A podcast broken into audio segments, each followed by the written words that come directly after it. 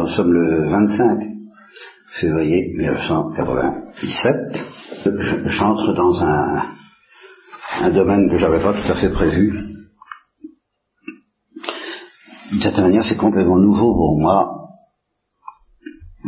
du point de vue des précisions théologiques, psychologiques, c'est euh, l'intuition pratique, je la sens, je la sens même fortement, je la sens même depuis toujours. Je découvre ça, que je la sens depuis toujours, qu'il y a quand même, en, il y a en moi comme une espèce de tête chercheuse qui ne s'occupe que de ça depuis des années. Mais j'arrive à un moment où ça se précise euh, doctrinalement d'une façon un peu redoutable. De quoi il s'agit, je vais essayer de vous le dire. Comment est-ce que vous vous représentez votre vie spirituelle, comment est-ce qu'on se représente en général la vie spirituelle? Bah, Disons d'une certaine manière que j'ai toujours senti avec ma tête chercheuse que c'était pas ça. Bien. Euh, en gros, cette certaine manière, ça consiste, comme le professeur de philosophie l'enseignait à M. Jourdain, à modérer ses passions. Donc à lutter contre la chair qui est faible, avec l'esprit qui est prompt, et euh, donc d'avoir du courage, de la volonté, de l'énergie, de la discipline, et enfin en gros, je, je, ça résume assez bien là, modérer ses passions. Alors, M. Jourdain répond clairement, fichez-moi la paix, euh, il n'y a point de morale qui tienne, et j'entends me mettre en colère tout mon sou. Je n'ai jamais répondu ça, mais euh, ma réponse était beaucoup plus accablée et désespérante que ça, c'est que j'y arriverai jamais. Ça, ça c'est, sûr. Alors là, question niveau modérer mes passions, la colère peut-être, la peur sûrement pas, le reste guerre, alors la gourmandise n'en vraiment pas, euh, d'ailleurs vous en avez un spectacle quotidien à ce sujet, euh, bon, la mauvaise humeur, euh, etc. Passe. Donc j'y arriverai jamais, jamais, jamais parfaitement désespérant. Et c'est pour ça que j'ai eu une tête chercheuse, s'il n'y a pas autre chose, je suis. Ça, cette tête chercheuse n'a jamais cessé de fonctionner et d'attendre, et alors bon, recevant la lumière de l'évangile d'abord, avec tout de même certaines paroles de Saint Paul, quand je suis faible, c'est alors que je suis fort, et puis naturellement la doctrine de Thérèse, je pensais si je suis sauté dessus, c'est bien normal, et depuis je rumine toujours de ce côté-là.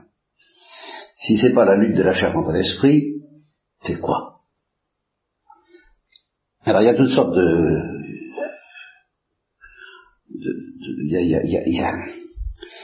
c'est là, je réclame la permission de bafouiller, parce qu'il y, y, a toutes sortes de doctrines très dangereuses dans l'Église qui sont venues répondre à cette question d'une manière fausse ou, dangereuse. Par exemple, celle de Luther. Il n'y a pas besoin de lutter la chair contre l'esprit, de toute façon elle est vaincue la chair, puisqu'on est des pécheurs, et d'abominables pécheurs, c'est une, fois pour toutes enfermé dans la désobéissance, c'est rappelé, on n'en parle plus. Alors il n'y a plus qu'à avoir la foi. Pêche fortement, croit plus fortement encore, voilà la solution. Bon ben non, c'est pas ça. Euh, c'est une solution euh, à la fois dangereuse et désespérante. Je, ne m'étends pas là-dessus. Bon, une autre solution, non moins hérétique, très différente de celle de Luther, c'est celle des quiétistes. Ça c'est faire, n'est-ce pas? Bon, euh, alors on laisse tout, tout on, se, laisse aller, on se laisse aller, euh, bon, et alors bah, tantôt c'est Dieu qui passe là-dedans, tantôt c'est la chair et le démon qui passe là-dedans, ça va rien, c'est aller. Bon, évidemment, ça a été, c'est une autre catastrophe condamnée par l'Église, et alors, euh, c'est tellement difficile justement de naviguer, de trouver la, la, la, la vérité, que Thérèse de l'Enfant Jésus elle-même, sans se méfier, sentait bien qu'il y avait, qu'il y aurait, pouvait y avoir dans la manière dont on comprenait son enseignement un danger de quiétisme. Remercier Dieu d'être sans délicatesse, c'est très bien, mais où est-ce que ça va nous mener tout ça? N'est-ce pas? Quand il dit à sa sœur, Céline, vous, vous avez de la délicatesse, moi j'en ai aucune, je suis désespéré, je suis Remerciez Dieu d'être sans délicatesse. Moi alors d'accord, alors je du père et mère, je fais des péchés contre la chair sans arrêt, je me mets en colère tout mon sou, et je remercie Dieu d'être comme ça. Voilà, comme ça, c'est bon, c'est dangereux aussi, il doit y avoir autre chose. Il doit y avoir autre chose. Alors quoi? Quoi? Alors, j'avais quand même une tête chercheuse, ça c'est sûr, parce que le premier livre que j'ai écrit, c'est le combat de Jacob avec l'ange. Ce que je pressentais, que je voudrais expliquer davantage, mais c'est là où je, je sens que c'est énorme, tellement énorme, d'une certaine manière nouveau pour moi, même pour moi, inattendu, c'est que le combat, il y a deux sortes de combats que nous avons amenés, il y a le combat contre la chair, bon, on en reparlera, et de celui-là, il est particulièrement décourageant pour certains, en particulier pour moi en tête, donc on n'en parle plus. Mais il y a un autre combat qui tout de suite m'a fasciné. Et que j'ai, qui, qui s'appelle dans la Bible le combat de Jacob avec l'ange. Ça, c'est plus le combat contre la chair. C'est le combat contre Dieu. Parce que l'ange, c'est Dieu, c'est évident. Et alors, euh, ce combat, je, je, ah, oui, là, c'est la solution. Se battre avec Dieu. Se battre avec Dieu, alors là. Et naturellement, et naturellement, être vaincu. Bien entendu, je ne, je ne te lâcherai pas, je combat, avant que tu ne m'aies béni, parce que euh, je te demande de me vaincre. Et si j'obtiens que tu me, que tu triomphes de moi, je suis sauvé. Je suis sauvé, mais il faut que j'obtienne que je... Alors, il faut se battre pour être vaincu. Alors là, voilà qui est bizarre. Et voilà ce que je vous promets pas d'expliquer bien clairement ce matin. Parce que ça, c'est vrai. Le propre du combat avec Dieu, c'est qu'il faut se battre pour être vaincu. Alors à ce moment-là, on pourrait dire, il n'y a qu'à pas se battre du tout. Qu'est-ce, que, qu'est-ce qui lui prend à Dieu? Et c'est ça où ça commence les difficultés. Pourquoi est-ce que Dieu veut ce combat? Si c'est pour nous vaincre Il n'y a pas besoin de nous, se, battre avec nous pour nous vaincre. Il y a vainqueur avec tout, tout ça. Et en effet, il y a des gens avec qui il ne se bat pas. Du tout. Avec qui il ne s'est jamais battu. Et ces gens-là sont très heureux. C'est ce, ce sont ceux qu'on appelle les voleurs de paradis. Il n'y a pas eu de bataille. On ne leur a pas demandé leur avis. Ils sont morts et ils sont allés au ciel tout de suite sans que leur liberté ait le temps de combattre. Ben, je reconnais que tout un côté de ma nature, très peureux, se dit, oh là là, si ça, s'il avait pu faire ça pour moi, s'il avait pu ne pas me demander mon avis et me sauver sans que j'aie à connaître les affres du combat, quel soulagement. Et c'est là où nous entrons en plein mystère, c'est que Dieu me répondrait, euh, tu ne sais pas ce que tu demandes, tu ne sais pas ce que tu aurais perdu, tu ne sais pas ce que tu perdrais s'il n'y avait pas ce combat que je te demande de livrer contre moi, pour être vaincu. Oui, contre moi pour être vaincu. Tu ne sais pas ce que tu perds. Oui, c'est très bien, c'est très bien, je perds quelque chose sans doute, mais, mais, mais, mais j'y gagne le, le, le, le danger d'être vainqueur d'avoir le dernier mot contre vous, mon Dieu. Alors j'apprécie pas du tout, bat pas, on se bat pas. je, pas de liberté, pas de liberté. Enlevez-moi ma liberté.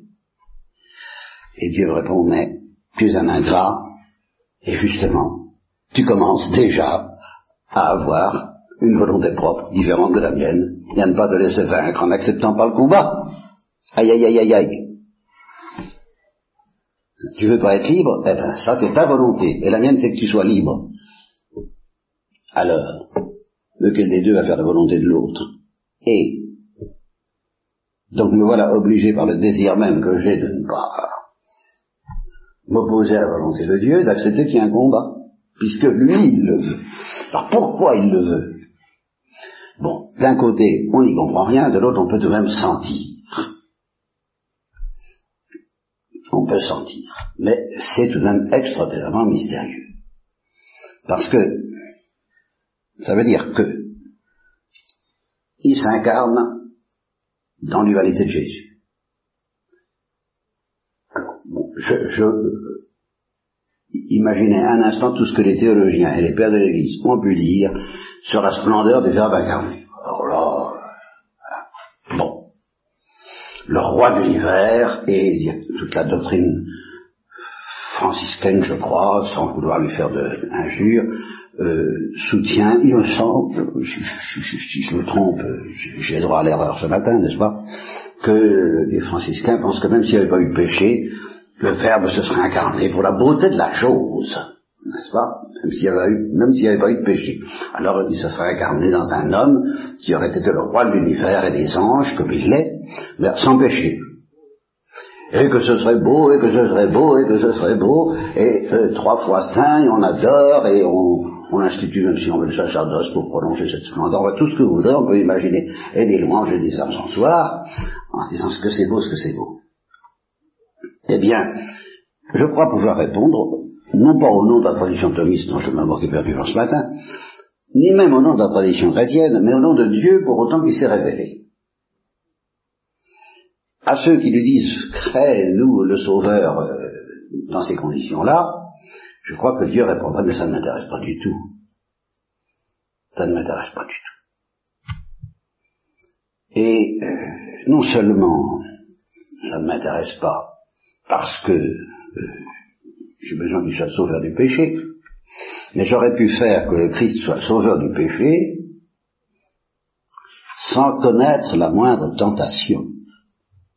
Il aurait suffi qu'il m'offre la plus petite, euh, le petit chagrin, il, est incarné, il voit le péché des hommes et des, démons, ça lui fait de la peine dès le début, dès la crèche de Bethléem, puisqu'il voit ça dans la vision face à face, et dans la science infuse, il pleure avec moi, il me dit euh, Papa, Abba, aie pitié d'eux, aie pitié de moi, aie pitié de nous, on est, tout de même bien malheureux d'être comme ça, tous nous les humains, gentiment, sans problème, depuis Bethléem. Hein, imaginez ça, depuis Bethléem, dans sa conscience d'enfant. Nous mettons à 12 ans au temple. Père, pardonne-leur parce qu'ils savent pas ce qu'ils font. Il n'y aurait pas eu de problème. Et la rédemption aurait été accomplie et je l'aurais emmené dans la gloire aussitôt. Il aurait été le roi des anges, des hommes qui l'aurait sauvé. Bon, mon Dieu, pourquoi n'avez-vous pas fait ça? Ben, je, je suis obligé de répondre de la part de Dieu que ça ne m'intéresse pas. Alors, alors qu'est-ce qui vous intéresse hein? Qu'il soit tenté. Alors là, mais pourquoi? Mais pourquoi? Parce qu'il y a dans la liberté de la créature quand elle est tentée. Et quand elle résiste à la tentation de me dire non et qu'elle me dit oui pour se laisser vaincre en me disant que ta volonté soit faite et non pas la mienne. Ça, c'est la tentation. À partir du moment où dans une créature, même mon fils incarné, il y a cette tentation de dire que ta volonté soit faite et non pas la mienne, et cette tentation de dire non, fais pas ça, parce que moi, ma volonté, euh, c'est pas de, de ne pas boire cette coupe. Partir du moment où il y a quelque chose comme ça dans, la créature, il y a en elle une splendeur, la splendeur du combat. Ah, bon, pareil c'est très beau, le combat où elle va être vaincue, parce qu'elle va dire, non pas ma volonté, mais la tienne. Alors là, il y a une beauté éternelle. De sorte qu'il va falloir distinguer la splendeur de la liberté, cette liberté qui, peut dire oui ou non, et qui est tentée de dire non, et qui dit oui, cette splendeur est éternelle. C'est la splendeur éternelle de la liberté. Elle demeure au ciel. C'est la splendeur de la victoire. Elle est plus belle, cette liberté céleste est plus belle que la liberté au moment où elle est tentée, où elle a une imperfection, puisqu'elle n'a pas encore dit oui. Mais une fois qu'elle a dit oui, alors elle connaît une perfection qu'elle ne peut pas connaître sans avoir été tentée de dire non, pendant une seconde. Et alors cette perfection de la victoire, la victoire de Pâques, la victoire de la résurrection, la victoire éternelle de Jésus, cette perfection est éternelle. Mais l'imperfection du combat n'est pas éternelle. Mais il faut qu'elle existe pour que la perfection de la victoire soit éternelle. C'est comme ça. Alors il y a donc la splendeur éternelle de la liberté, il y a l'imperfection de la liberté qui n'a pas encore dit oui et qui est tentée de dire non, c'est celle de Jésus dans l'agonie. Et puis il y a c'est également l'imperfection des anges, des, bons anges, mettons, qui n'ont pas encore dit oui et qui sont tentés de dire non, eux aussi et qui sont obligés eux aussi de dire non pas ma volonté, qui serait de faire autre chose, quoi, enfin de continuer comme ça, comme le premier instant, où on a quand même euh, euh, le droit d'avoir une volonté propre. Ah, nous allons de garder une certaine autonomie. Si ça pouvait continuer comme ça, ça pourrait pas continuer comme ça? T'invite, je t'offre davantage, je t'offre autre chose, bien plus fou. Ce que nous appelons, ce que j'appellerais, parce que ça je vais bien bafouiller ce matin, les délices de l'oraison. Car tout ce que je dis là est suspendu aux délices de l'oraison. Tu sens pas ça. Parce que quand Jésus a été tenté, il était dans les délices de l'oraison, il était dans la vision béatifique. il était dans les délices de l'oraison. Et quand les bons anges ont été tentés, ils ont été tentés dans les délices de l'oraison. Et si un Saint Vierge a connu ça, c'est également dans les délices de l'oraison. Et tout ce que je vous propose, c'est d'accepter un combat dans les délices de l'oraison. Car si vous voulez connaître les délices de la raison, il faut accepter le combat, et si vous voulez connaître le combat, il faut connaître les délices de la raison, parce que ça consiste justement à pressentir la volonté d'amour de Dieu, ce qui ne peut se faire que dans les délices de la raison, où on sent que Dieu est vraiment un fou et un feu dévorant qui, va, qui veut tout brûler et tout faire sauter, et qui nous dit, me permets-tu de te liquider dans mon amour? Et là, euh, on se dit, mais qu'est-ce qu'il va faire, qu'est-ce qui va se passer? Euh, Et on est tenté de dire doucement, doucement, pas trop vite. Et à ce là c'est notre volonté propre. C'est pour ça qu'il y a un troisième étage qui lui, euh, non, le troisième étage de la liberté qui lui est mauvais, je bafouille bien, la splendeur de la liberté, la liberté qui n'est pas encore, qui est en combat, qui est moins parfaite, mais une imperfection nécessaire pour la, première, et puis il y a la liberté qui, qui, qui résiste à dire oui. Et c'est ce qu'on appelle la volonté propre chez les anges est un orgueil épouvantable, éternel et définitif, chez les hommes, c'est pas éternel et définitif, mais ça c'est même, ce n'est plus du tout une perfection, ça alors là. C'est une horrible perfection qui demeure en purgatoire. Alors les, les, hommes du purgatoire sont à la fois dans le oui total parce que Dieu leur demande plus leur avis, ils n'ont plus de la liberté de dire non, ça c'est. Puis ils ont dit un petit oui à la fin, mais un petit oui qui n'était pas suffisant pour nettoyer leur volonté propre, tout au moins pour la plupart alors euh, ils souffrent, euh, et pas peu. Parce que leur volonté propre, il faut qu'elle agonise. De toute façon, notre volonté propre, si elle existe, il va falloir qu'elle agonise. Mais qu'elle agonise non pas pour, parce qu'elle est à lutter contre la chair, mais c'est parce qu'elle va lutter contre Dieu. Et tout ce que je vous dis là, c'est parti d'une petite réflexion que Thérèse a faite à Marie un jour c'est presque, je vais presque dire ça, hein, bon, parce qu'il y a tout ce dont vous vous plaignez, j'arrive à rien, je suis nul, je, bon, et donc je me plains moi-même, enfin, c'est tout ce qui vous semble euh, un obstacle à votre sainteté ou à votre perfection ou à la vie avec Dieu, à tout ce, que vous, tout ce qui vous semble un obstacle à vous. Bon, ça c'est le combat contre la chair, il est décourageant, tout ce que vous voudrez, mais il y a un autre combat, celui dont je parle maintenant. Et alors là, je me souviens très bien, enfin très bien et très mal, je ne saurais pas vous dire où.